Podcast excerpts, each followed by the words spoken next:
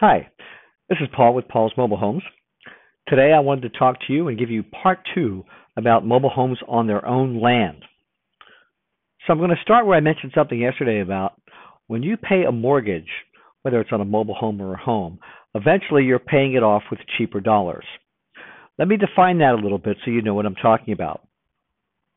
Inflation makes your money worth less every year. Depending on the rate of inflation, determines the rate at which your money becomes less and less every year. 20 years ago, as we all know, prices were way different. So 20 years from now, prices will be way different and your dollars will buy a lot less. But you will make the same payment to your mortgage company 10 years from now that you make when you first start out. And if your mortgage is 15 years, the same goes. So what I'm saying is you're paying them off with cheaper dollars. So there is some advantage uh, in long-term payments in terms of the dollars that you're earning.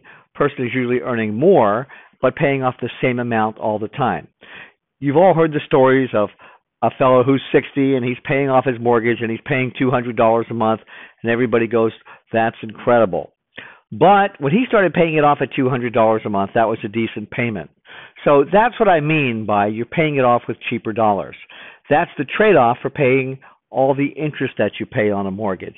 Hope I clarified that a bit. So, what I'm saying on that is the following. So, when you buy a mobile home on land, you have a lot of upfront expenses, and you have to have a lot of money in order to do that in the bank to start. If you're buying a mobile home in a park, you don't. You've got your down payment. You, if you get a loan and you pay a mortgage over many years, uh, you will pay a lot of money in interest as well. But as time passes, you're paying it off with cheaper dollars, which softens the blow. Hope that's not too complicated. And I did want to clarify it for you. Thanks for listening and have a great day.